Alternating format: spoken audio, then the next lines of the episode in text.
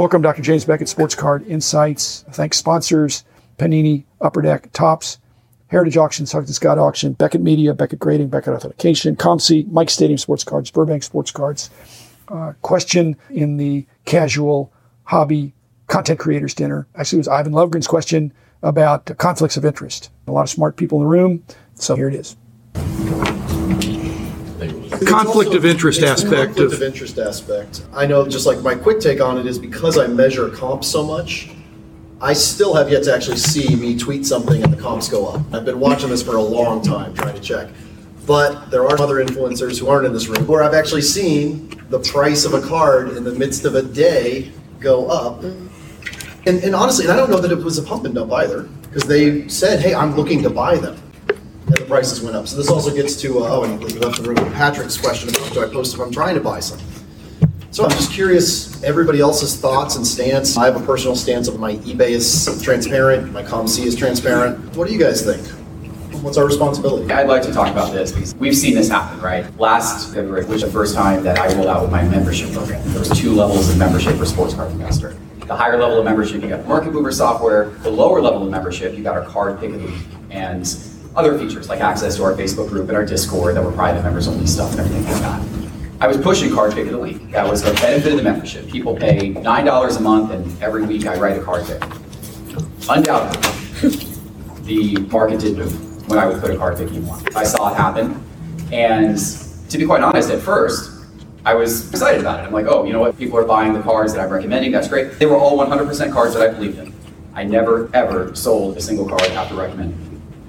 However, my opinion on whether that was a good idea or not really started to change as last year went on. Because I realized what I was doing was encouraging people not to do their own homework research and encouraging people to take a lazy approach to the hobby, which is the market's going up, it's easy to make a quick buck, and the way you make a quick buck is by listening to someone with a big voice and latching on to their card pick. And so we made the decision, me and my team made the decision last October, that we really wanted to decrease the emphasis on that. So we did a few different things. Now, people like the card pick content, and I am not against people putting out content about, hey, here's what I'm buying, here's what I'm buying, and why. But we decided to make some changes to it. So the first thing we did, we got rid of the lower level membership, where people were just buying the membership just to get these card picks, because we're like, that's dangerous. That encourages the wrong behavior. So we instead kept two levels of membership, but the lower level of membership just got a lighter version of market course. We continued to put out our card pick of the week these people like it, but I invited a whole bunch of other people to contribute to the article. Now we have five different voices typically that contribute to the article each week. I don't even contribute to the article. Anyone who contributes to the article has to agree, it's in the article, that any card they reference in the article, they themselves are not allowed to personally sell that card for at least 30 days. And none of our people are selling these cards anyway for much longer than that, because they're cards that they genuinely believe. And we decided to take a much more educational approach with the card picks.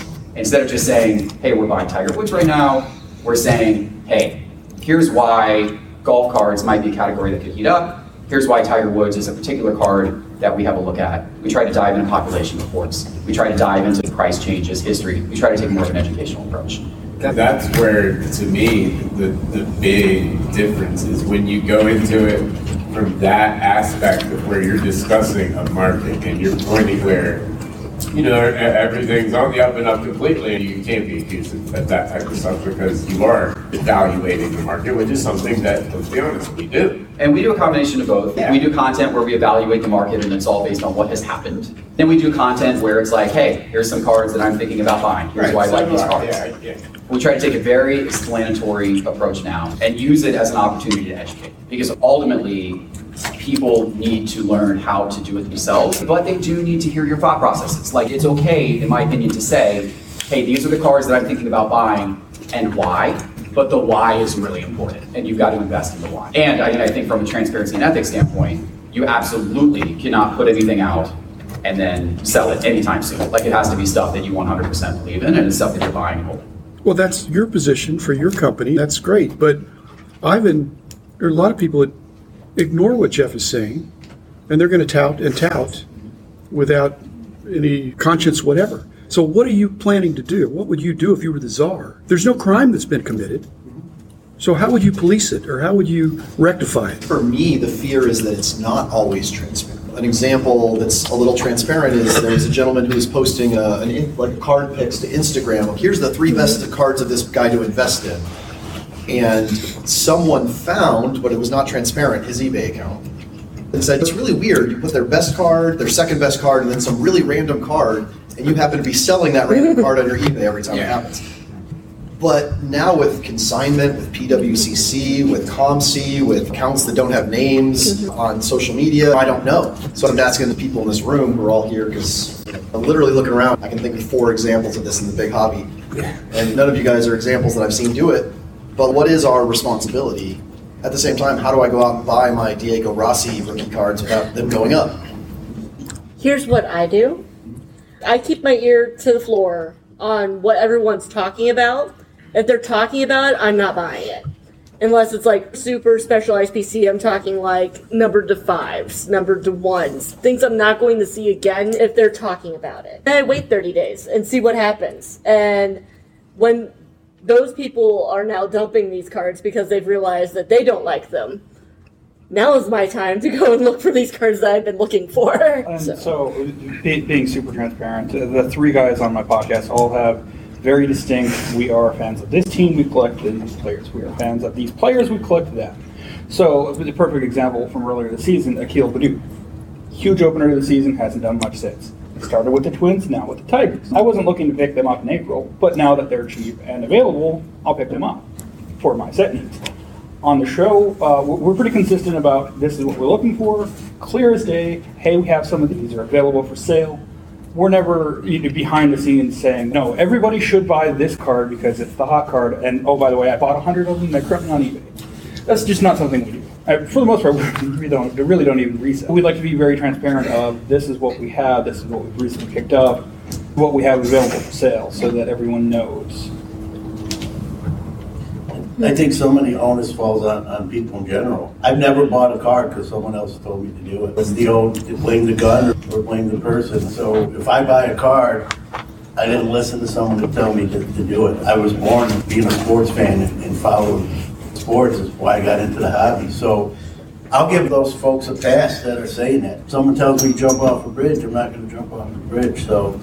Are people influenced easily? Sure, but who, whose fault is that? It's a free market, right? So it's really up to the buyer whether or not they want to educate themselves on what they're buying or not educate themselves on what they're buying. I've seen a lot of fake cards sell for huge money. And sometimes I feel prompted to be like, hey, by the way, this is not a pack issued 1990 Upper Deck Peter Jackson autograph because the hologram on the back is not diamond. It's circular as the standard issue. The diamond hologram is pack issued autograph card. So people didn't know that. They would be into the card. I only already had a bid. I was like, somebody bid on this. Someone's going to lose out. As soon as I say that, somebody listened and pulled the card from eBay. So you're doing your part, but it's not up to me. It's up to the buyer to not bid or whatever. It's really up to them. It's difficult to place direct blame, but a lot of that blame can fall on the buyer because they, they should have known better. Caveat emptor, right? Buyer. Uh, there's a lot of education out there on what to look, for example, for a fake PSA case. A lot of that can be done via our different outlooks because everyone should probably know what they are looking at. And if you don't, it's buyer beware at this point. So, Well, Jeff, you're talking about lowering the bar. Is Yeah. it possible to lower the bar Yeah. too too low that people come in, oh hey, no problem, and they don't take David's course, his online course, but it was only seven hours, but it's seven hours that most people don't spend.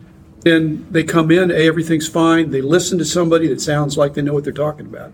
So how are you straddling that? Yeah, well, the challenge is that one of the top suggestions was FOMO, and there's with how hot the sports card market was last year and the first few months of this year, and all of the regular press and publicity was getting on ESPN and CNN and you know all these other sites, it was causing a lot of people to go, wait a minute, am I supposed to be in mm-hmm. this and do this to make quick dollars? And then of course those people come in and they just want to toss money in, and then you see these bubble cycles, and you see mm-hmm. top, what happened with Topps Project 2020 last summer, and you see what happened with Tiger Woods cards in November, and then you see what happened with NFTs recently and NBA Top Shot and stuff like that. The challenge is that one of the other topics we want to talk about is how do you get more people in and make it sustainable. And if they come in, and if you just put all the onus on them to be like buyer beware, yeah, but if those people come in and have a bad experience, they're never gonna come back. They're, they're gonna get turned off. They're gonna they're gonna get burned because they listened to the card pick and then the card was in a bubble period and then it crashed on the other side and people made money off their ignorance. That's a tough thing. Now, at the same time, how do you police it? What do you do about it? It's a tough thing. We try more and more to repeat the message in our content around education but it's a tough challenge. I, I, don't know exactly what the solution is to it, but I definitely feel like there have absolutely been people that have come into the hobby over the past 12 months that have had really bad experiences because they've come in at the wrong time. And I bet there's a whole bunch of people right now that bought cards on February 12th, 13th, 14th, 15th, 16th, and 17th that are in bad shape right now. Jim, let me ask you. Beckett Magazine was famed for never doing investment advice. At the time, you had by far the biggest piece in the hobby, uh, producing more than a million copies by 1993 each month. Did you really even have to think about it, or did you just say, we're just going to go this way and just.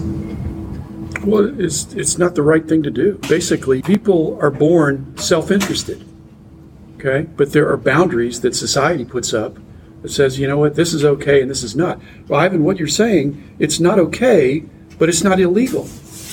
You're misleading people. The more people you get in the hobby, you're never going to have a pure hobby where everybody is looking out for the other guy and doing the golden rule. But what we did, because I wasn't necessarily the czar, but I was the boss of a company at least. And so the people on our team, you just have a, a cut and dried rule. We're not going to give investment advice. We're not going to be dealing in cards and things like that. It kept it simple because otherwise you get into gray area. The people you're going to criticize, they're probably going to claim it's a gray area. Yeah, I'm touting it. Yeah, I have it, but yeah, I still think it's a really good deal. And, and people ought to do their own homework. But people don't do their own homework always. And of course, if they listened to every podcast in this room, they would have no time to sell or buy cards. Maybe it just comes down to a disclaimer. You, know, you have to constantly rotate the disclaimers. Like, by the way, we're not here to tell you exactly how you should spend your money. I know, but these guys that are touting, mm-hmm. they could say that. It, like the cigarette warnings or the bad pharmaceuticals, uh, the side effects, whether they're real fast at the end. It's people still hear what they want to hear. And what Brad was saying, they're master storytellers in many cases. They're tickling the ears. Well, and, it's not always just shilling. So that example I used, he literally said, "Hey, I am buying these." Does that mean he was sitting on a bunch and shilling them, or was he actually buying them and he doesn't care if they go up fifty bucks because he's worth three hundred million dollars? But Maybe he just likes the card too. Well, exactly. But it vastly impacts the market. So, I guess I'm just wondering where our responsibilities lie. I mean, Gary Vee's been doing that consistently for the last year and a half. I mean, you have what opinion are you going to have on it? But he's not a fly by night. No, he's He great. basically is doing it and doing it and doing it. And are people telling him to stop? no. I personally think it's fantastic. And Because I he's going to have a track record. And to be quite honest, you wanted to, when we talk about the market tip, I, I think part of the market tip is that Gary Vee in February shifted his attention from sports cars to NFTs. Mm-hmm. And honestly, I think that's part of your market tip. Good news is the other day he tweeted he's buying Topps Topps LeBron LeBron you know Chrome cards and that he's going to be at the National. So I'm like, all right, that, that that NFT launch for Gary was a little rocky. So we're past that now. So I'm kind of thinking maybe he's going to come back over to the card world a little more this summer and things could go up. But yes, it, it's that type of thing. But I don't know, it's tough. One thing I will say has advanced a lot in the last year, thanks to Card Ladder and some of the work that you know we're doing and others, is access to data and information. I have had the theory that if you can get people access to market data and information and make it more readily accessible and easy to access, then that educates people and that allows people to make smarter decisions more quickly. Look what happened to the stock market. Robinhood with Web Webull and all those other apps that entered the whole Yeah. whole sphere with all that information. Now all of a sudden your neighbor's now selling random stock. Yeah, and, and in the card world, the downside of the access to information is now Card Ladder and us. We're now targets mm-hmm. for people going on eBay and and placing fake bids on bids on items and then not paying for them because they figured out that eBay doesn't report that information back to us. So we don't know if that sale's legitimate or not. Now we're left to our own device to look at the buyer feedback rating and stuff like this to try to figure out is that real? Does that fit the pattern of the most recent sales of that card? Now all of a sudden, we bear a responsibility of trying to not let people manipulate our own data to then manipulate the rest of the market. Access to information and data does have a little bit of a double-edged sword to it, in that it's not perfect either.